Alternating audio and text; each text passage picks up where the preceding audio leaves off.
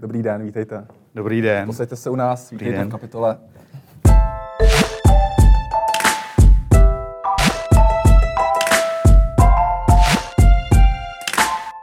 Vítejte v kapitole. Dnešním hostem je Vít Lédl, výkonný ředitel výzkumného centra Akademie věd. Vítejte. Dobrý den, dobrý den. Česká kosmonautika zažila asi největší úspěch od sametové revoluce, když 10. února do vesmíru byla vynesena sonda Solar Orbiter a na její palubě byly i přístroje, které TopTec pomáhal navrhovat a sestavovat. Co jste přesně dělali? Tak my jsme se podíleli na realizaci takového přístroje, který se jmenuje METIS, což je koronograf. To je přístroj, který slouží k výzkumu sluneční korony. Jaký má cíl? Ten jde vlastně o dalekohled, jsem se dočetl, co, co přesně má zkoumat. No tak má, ten dalekohled má zobrazovat, protože je to koronograf, tak má zobrazovat sluneční koronu v nějakých jako speciálních parametrech nebo v rozlišení do té doby prostě jako bezprecedentním a jak jste říkali, je to dalekohled, ne, představujme si, že to je takový běžný dalekohled, jako znáte třeba z hvězdárny, hmm. tak skutečně nevypadá. Možná, že spoustu jaksi posluchačů by na první pohled neřeklo, že to zařízení je dalekohled, ale dalekohled to je. Má speciální konstrukci a je to v podstatě velmi komplexní přístroj a jeho hlavní součástí je dalekohled. Jak psali komentátoři, jedná se o největší porevoluční úspěch české kosmonautiky. Jak se vaše pracoviště k takovémuhle prestižnímu projektu dostalo? Jaká já, to byla cesta? Já možná zkusím ještě odpovědět na to, uh, proč je to největší úspěch, nebo proč se dá říct, že je to největší úspěch po revoluční české kosmonautiky. Je to proto, protože ta účast českých subjektů na realizaci toho Solar Orbiteru byla skutečně veliká. Eh, řada ústavů Akademie věd se podílela na realizaci přístrojů, řada ústavů se podílela i na definici těch přístrojů. To znamená, ten Solar Orbiter, celá ta mise se připravovala možná 20, eh, možná 21 let, skutečně od té úvodní idei po to vypuštění, čili to je projekt skutečně rozsáhlý a Jak dlouho jste vy byli součástí toho projektu? No, já jsem nedávno někde řekl, že to bylo 8 let, ale v podstatě od toho úplně od první zmínky, kdy jsme se někde setkali, eh, jak si s těmi Italy, kteří eh, jsou ty eh, jaksi principal investigatři toho, toho Metisu, tak je to asi 10,5 roku. 10,5 roku. A ohledně té prestiže toho projektu, tak je, je, prestiž asi nejde jednoduše měřit, hmm. uh, ale je to pro nás prestižní projekt, protože uh, to jak se nám um, umožnilo prostě uh, řešit věci, ty, ty, ty nejlepší věci, uh, dělat prostě špičkový uh, výzkum a vývoj jako komponentů, které, které potom samozřejmě letí nejenom na oběžnou dráhu, ale přímo do blízkosti slunce, tak to je pro nás jistě prestižní. Tam jste se museli vypořádávat asi s mnoha výzvami. To není asi jako když si člověk koupí dalekohled na pozorování slunce v obchodě. Co byla největší výzva pro takovýhle projekt? Tak výzev, ty, ty se vždycky dají nějak asi rozdělit, no možná ne vždycky, ale v tomhle případě se jistě dají rozdělit do nějakých eh, jako výzev, které souvisejí s managementem, eh, třeba i kontrolou kvality a které pak samozřejmě souvisejí s vývojem té technologie, protože eh, my, když jsme jaksi vstupovali do toho konzorcia, které mělo tenhle ten přístroj a tu jeho jednu část jsme měli řešit my právě ta, ta optická zrcadla, o kterých se nejvíc mluví, tak samozřejmě on, on, ta zrcadla vypadají velmi jaksi nezajímavě na první pohled, Eh, nicméně vyvinout je a vyvinout ten proces prostě ty, té, té jejich realizace do toho stavu, že jsou použitelné pro tuhle tu misi, tak to samozřejmě je velmi náročné.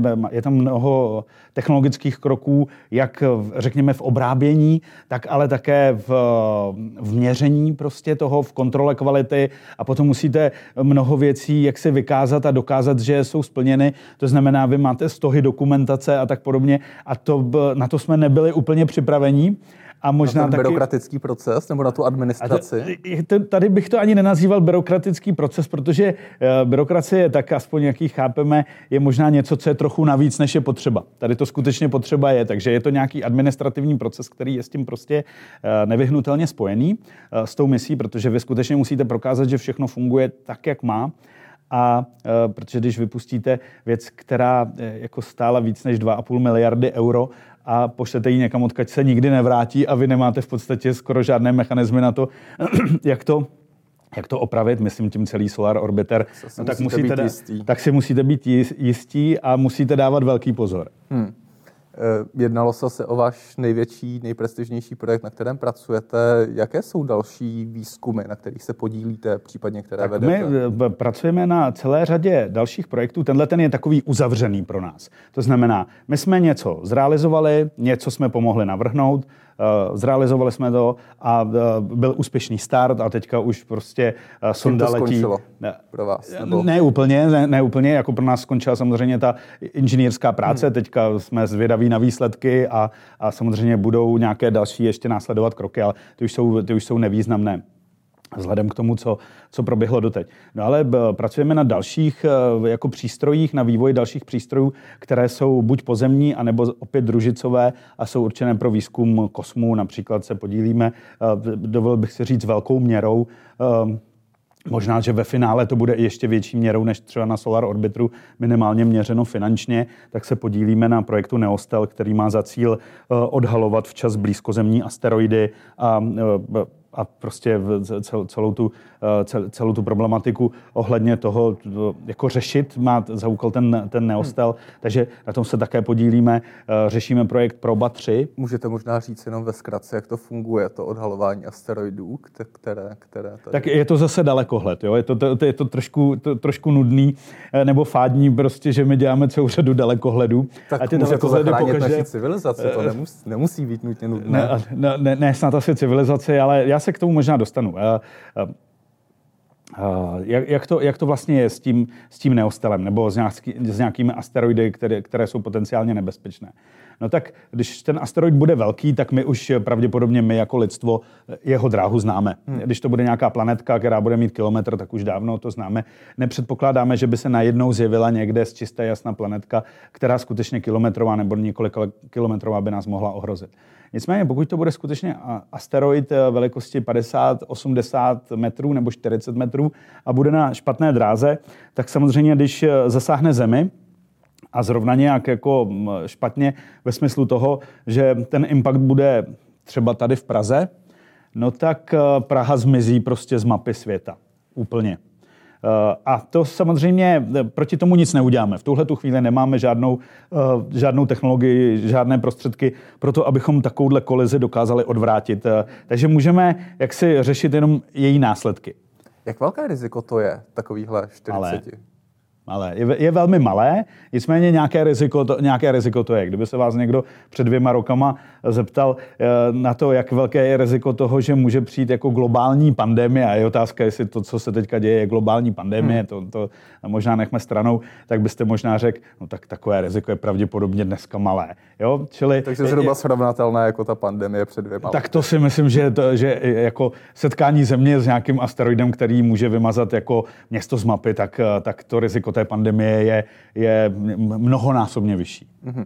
Dobře, a co dál teda? Zachytili jsme ten asteroid. Jasně, zachytili jsme asteroid, no a teďka si t, jako uh, trháme vlasy z hlavy, ne, nemůžeme nic udělat prostě a tak uh, nám nezbývá nic jiného, než evakuovat uh, to město, že? protože chceme zachránit uh, ty lidi, nějaký lidský životy a chceme zachránit zvířata, možná nějaký majetek můžeme zachránit a tak. No a potřebujeme na tohle mít nějaký předstih.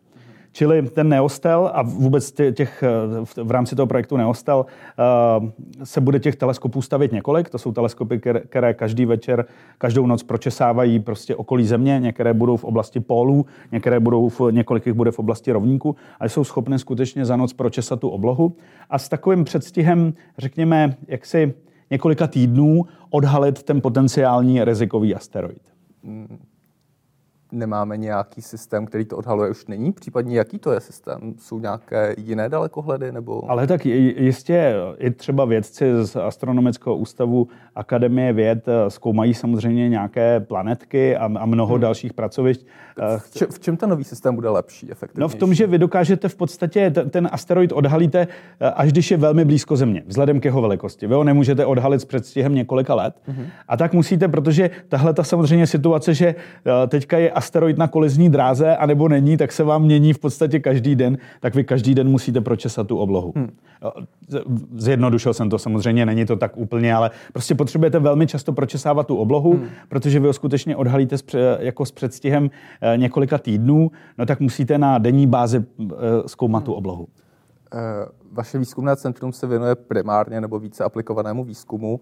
Eh, co nějaký výzkum aplikovatelnější do naší každodenní reality? Já mířím teď například na nějaké chytré systémy, na optické kabely. Eh, věnujete se tady z tomu sektoru? My samozřejmě, my samozřejmě nějaká optická vlákna využíváme, protože optika dneska je hodně o vláknové optice. A tak dále, ale přímo, přímo optické kabely neskoumáme, ale eh, některé ty věci aplikované, které děláme, jsou třeba eh, jaksi výzkum nějaký pro automotiv, ať je to výzkum realizace nějakých speciálních jako reflektorů jako ve, ve smyslu světel a podobně. Takže ano, děláme i nějaký výzkum, který, který můžete potom za pár let, když ho dokončíme, tak ho běžně potkávat na ulici. Jsem mířil trošku tam, že se o naší české ekonomice říká, že je příliš výrobní, že je to taková ta montovna a že je potřeba nějaký ten přerod v ty digitální technologie, v, ve výrobky a v technologie s vyšší přidanou hodnotou. Tak to... jestli vnímáte, že jste součástí tohohle z toho přerodu, a jestli ho můžeme nějak uspíšit?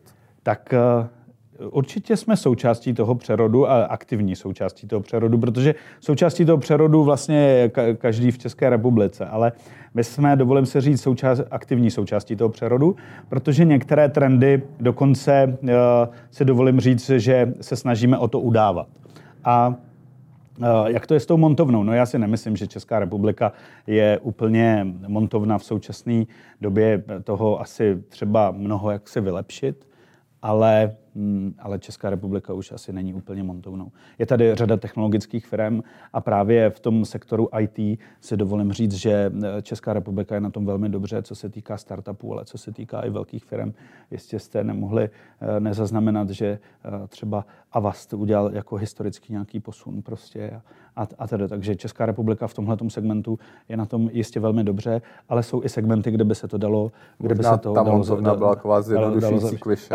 Jasně, tak ono je to srozumitelný, protože se mnoho o, o tom mluví, ale já myslím, že jsme na, jako, um, vstoupili na, na správnou cestu. A jdeme Zmínil jste trendy, jejich jste aktivní součástí. Můžete je rozvést?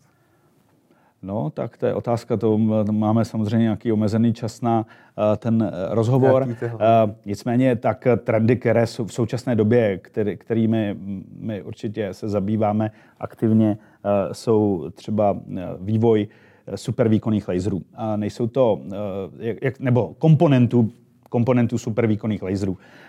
My pracujeme třeba i s českými firmami, jako je Laserterm, které eh, staví speciální laserové hm, eh, hlavice a ty, ty jsou schopné přenášet obrovský optický výkon, který je použitý pro kalení a řezání a mhm. všechny možné průmyslové aplikace. No a, a před, já nevím, řekněme, pěti lety se ty lasery byly někde v oblasti, řekněme, 10 kW takové ty, takové ty běžnější. No a dneska za, po pár letech už jsme v oblasti, kdy hovoříme o 50 kW. A samozřejmě takový, taková optická hlava prostě takového laseru je velmi náročná prostě z pohledu technologie a vývoje a optimalizace všech těch součástí a i samozřejmě těch optických komponentů a tedy. Takže my no, máme pracoviště, kde máme mnoho výpočtářů, mnoho inženýrů, lidí, kteří... Kolik u vás pracuje lidí zhruba? No tak Desítky. Za, Desítky, určitě desítky, bude to možná už dosahovat 60. Hmm. Eh, závisí, trošku nás ty lidi fluktuují, ne, že by fluktuovali, že by jaksi odcházeli, že by byli nespokojení, ale máme různé doktorandy prostě a, a takže ty můžeme počítat částečně mezi zaměstnance a ty, když třeba skončí to doktorské studium, ti, když skončí to doktorské studium, tak odejdou třeba do nějaké firmy nebo tak. Takže máme prostě, eh, ty, ty, ten počet je nepatrně variabilní, prostě plus minus pět lidí a řekněme kolem 60. Hmm. Vy jste zmínil tu spolupráci s českými firmami. Ano. Eh, jak moc je to efektivní? Protože jední, jedním z tématů, který, o kterých se hovoří, je ta nedostatečná spolupráce vědeckých, univerzitních pracovišť se soukromým sektorem. Jak to vnímáte z vaší zkušenosti? No tak eh, já kdybych eh, samozřejmě eh, neslyšel každou chvíli, že to je naprosto suboptimální a je to špatné a, a tak dál, tak, tak bych si takovou věc nikdy nemyslel, protože my velmi aktivně spolupracujeme a myslím si, že i e, jako řada jiných ústavů Akademie věd a vůbec celá Akademie věd e, dobře chápe, že tahle spolupráce je nutná a je důležitá a e, my ji umíme, protože my jsme, vlastně TopTec je aplikačním centrem Akademie věd. Akademie věd má síť takzvaných aplikačních center. Takže my samozřejmě k té aplikaci máme výrazně blíž než třeba eh, některé ústavy, které skutečně dělají spíše základní výzkum. Tak. Takže já bych řekl, že ta spolupráce funguje perfektně, ale ono to nějakou dobu trvalo. Eh, to tak není máte tak... to srovnání například s Evropou, protože jste součástí mnoha evropských projektů mm, s evropskými společnostmi. Tak nejsme tak... nějak pozadu. Ne, nejsme skutečně. Eh, jsou země určitě, kde jsou na tom jako lépe trochu. Německo. Určitě. A já můžu posoudit jenom tu oblast té optiky. To, hmm. Jinou oblast neznám dostatečně dobře, abych se k tomu mohl jakkoliv vyjadřovat.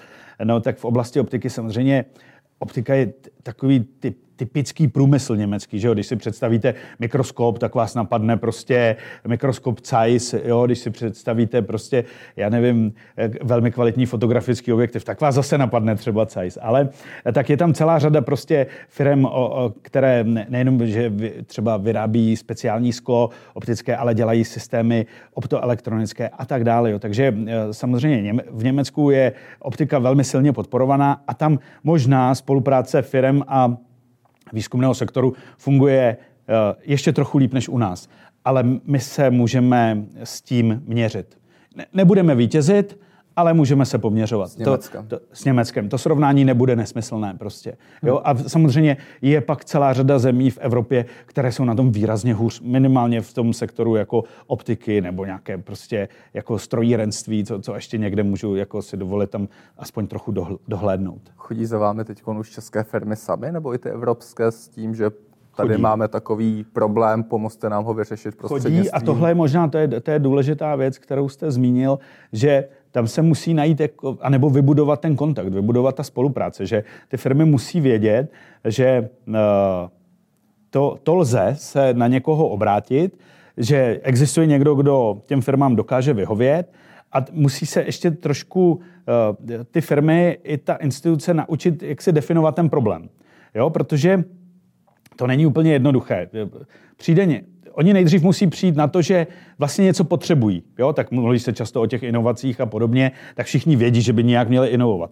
Ale jak inovovat? Co inovovat? Jakým jo, takže, směrem? Jakým směrem? Co, co zlepšit? Jo? Tak samozřejmě tohle to musí proběhnout v té firmě e, nějakým způsobem. Ty firmy, pokud jsou to nějaké menší jako eh, rodinné firmy nebo původně rodinné firmy, tak ty mají ty, ty zakladatele, ty lídry, e, které, kteří jsou prostě většinou technologicky na tom velmi dobře, prostě mají nějakou představu, sledují ty trendy, prostě jezdí někam do zahraničí na výstavy a tak podobně no tak ty si to dokážou představit.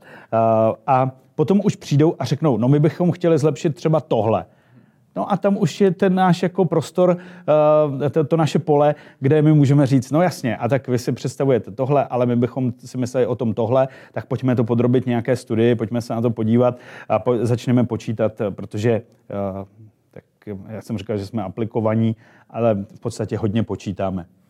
Jo? Rozumím. Tak, tak, takže za vámi přijde ředitel firmy, řekne tamhle na veletrhu v Berlíně jsem viděl konkurenta s takovýhle... Ředitel firmy nám jednou, dvakrát za rok potřese rukou, ale přijde třeba šéf eh, jako vývoje, se kterým se známe, protože ten eh, rybník český je docela malý, no tak se většina známe minimálně podle vidění v tom, v tom oboru, který, který jako studujeme. Není to úplně tak, že bychom jenom jaksi spolupracovali s firmami, které už známe. Občas přijde úplně firma, o které netušíme a, a najednou se zjeví, je to třeba zajímavá firma, ale většinou to tak je. Je tam někdo v té firmě, kde je odpovědný za vývoj a ten samozřejmě přijede a jsem zaznamenal, že těchto těch manažerů odpovědných za vývoj nebo takzvaných inovačních manažerů, že se mm-hmm. ta pozice docela bují v posledních letech v českých podnicích. Máte tu zkušenost nebo? No, tak určitě ty podniky eh, víc a víc chápou, že eh, to, eh, když jak se inovují správným směrem, takže to je pro ně jedině dobře. No tak je asi uvěřitelné, že přibývá manažerů, kteří mají jako ten vývoj a výzkum, nebo vývoj hlavně, je, je to hlavní jejich jako pracovní náplň. Když jste uspěli s vaším, s vaším slunečním dalekohledem v Evropské agentuře, zamyslel jsem se, co je vaše hlavní konkurenční výhoda oproti srovnatelným pracovištím v zahraničí například. Mm-hmm. Co myslíte? No tak určitě to do jisté míry bude cena ale už je to míň a míň. Je to, je to, je to míň a míň. Eh, je to také eh, konkurenční výhoda. Eh, je to také prostě otázka toho, že samozřejmě my, když spolupracujeme na v rámci Evropské kosmické agentury, tak tam, musí, tak tam platí nějaké pravidlo prostě jako geografické návratnosti. To znamená, Česká republika v poslední době docela dobře investuje do oblasti space, což je, což je velmi dobře, nemusí se to tak zdát, ale my prostě potřebujeme rozvíjet a podporovat uh, ty technologie, které v budoucnu budou něco přinášet a, a skutečně vidíme, že ten space přináší velmi mnoho.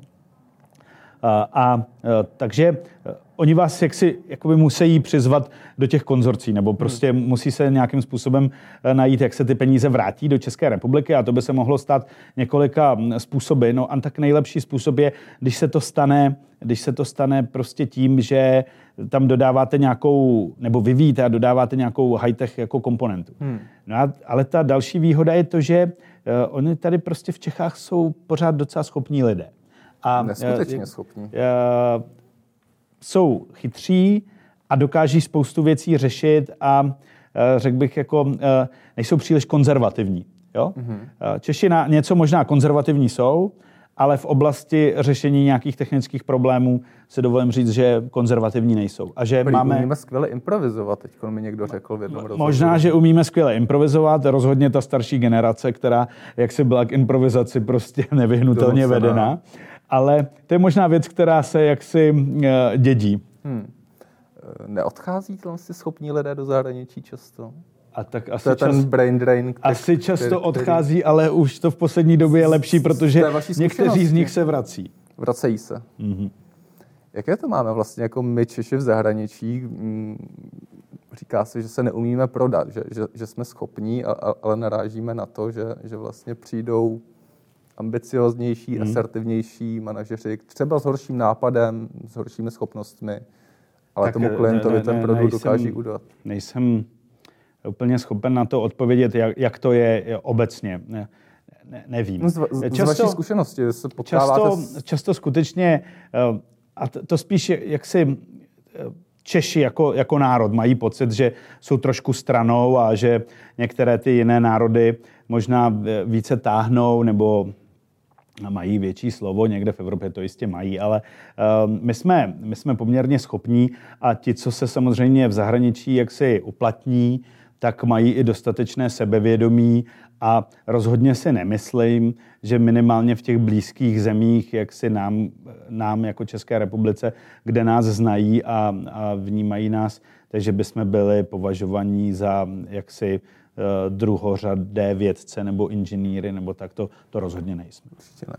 Poslední věc, která mě zajímá, vaše výzkumné centrum je v Turnově, ano. pokud se nepletu. Není to problém takový praktický už, jenom že, že, že vědecký život se často odehrává v nějakých vědeckých hubech, kampusech a tak dále. A tak v Turnově je hezky. A Turnov je v podstatě takové zvláštní... Navíc tam v té takové budově, jsem tam nebyl teda ještě, ale Jasně, Viděl budova i na obrázku vypadá otřesně, to je pravda. Ale hleďte, Turnov, eh, proč jsme v Turnově? No v Turnově jsme proto, protože Turnov je takovým eh, středem nebo historickým středem optiky v České republice. To začalo už někdy hluboko ve středověku těžbou drahých kamenů na Turnovsku. Všichni víte, že na Turnově se, nebo všichni víme, že na Turnově, eh, na Turnovsku se jak si těžily drahé kameny. Do dneška se tam některé dají najít i na poli prostě a, a nejenom v Tur, jako na Turnovsku, ale prostě v Jizerských horách, v Smaragdovém hmm. potoce. O to se ten potok jmenuje Smaragdový. A už eh, z, z dob Karla IV. nebo z doby Karla IV. je zřejmé, že eh, existovaly štoly, kde se těžily drahé kameny prostě a, a ve španělské koruně jsou nějaké drahokamy nebo polodrahokamy z Turnova a dokonce já si myslím, že v královské koruně jsou. Má to tam prostě, krásné. A, a, a teda, čili ty kameny se těžily, no ale eh, když se vytěží nerost, tak to ještě není drahokam. Ten je potřeba vybrousit, vyleštit prostě a tak dále, zpracovat. No a když umíte brousit a leštit jaksi drahý kamen, no tak pak už můžete umět brousit a leštit sklo. No a když padlo nějaké rozhodnutí, jak si v Rakousku-Hersku, že brýle už jsou tak dostupná komponenta, že, se, že je můžou mít obyčejní lid, jak, jak se lidé nebo běžní lidé, tak se rozhodlo, že vznikne nějaká fabrika prostě na brýlovou optiku. Nebo já říkám, rozhodlo se, ale to nebylo tak, jak, jak si jednoduché vznikla. No a vznikla v Turnově, protože tam prostě bylo v té, v té době už eh, docela velká zkušenost eh, se sklářskou kompozicí, z toho je bižuterní průmysl na Turnovsku a Jablonecku eh, z této zkušenosti. To znamená, umělo se opracovávat sklo. No a když tam byla fabrika na výrobu jaksi brýlových skel a brýlí, no tak potom, když se začaly eh, jaksi v České republice nebo v Čechách eh, v té době, nebo ještě v Rakousku, Hersku, eh, možná, nebo prostě v českých zemích, když se, když se začala jak se vyvíjet první přístrojová optika, no tak kde by to mohlo být jinde? Mohlo to být v Turnově. On samozřejmě pak vzniklo jiné centrum, což je jaksi Olomoucko, Přerov prostě, ale to je až spíš jako poválečná, poválečná historie. Takže v Turnově je dlouhá tradice. Mm-hmm výzkumu a vývoje optiky, já už skončím, dlouho mluvím. A, a tam samozřejmě pak už dlouhou dobu, dneska už to bude možná 50 let, existovalo nějaká skupina, která se zabývala vývojem optiky, která patřila Akademii věd. No a my, a z té vzniklo Centrum TopTec, No a my teďka ale bohužel sídlíme v nějaké budově, která jaksi ne, už zdaleka nenaplňuje eh, požadavky na čistotu a, a různé rozvody prostě a tak dál. Čili my, musí, my teďka stojíme před nějakým rozhodnutím, kam se dál posunout. A je evidentní, že o naše služby je velký zájem, že to, co děláme, tak dává smysl. A tak eh, se budeme snažit eh, zrealizovat nějakou novou budovu a trošku ještě posílit to, to naše centrum, ten tým celý i nějakým vybavením a, a podobně. Tak ať se vám to podaří. Díky za váš čas, díky, že jste přišel do kapitoly. No, tak já děkuji za pozvání. Mějte se dobře. Díky.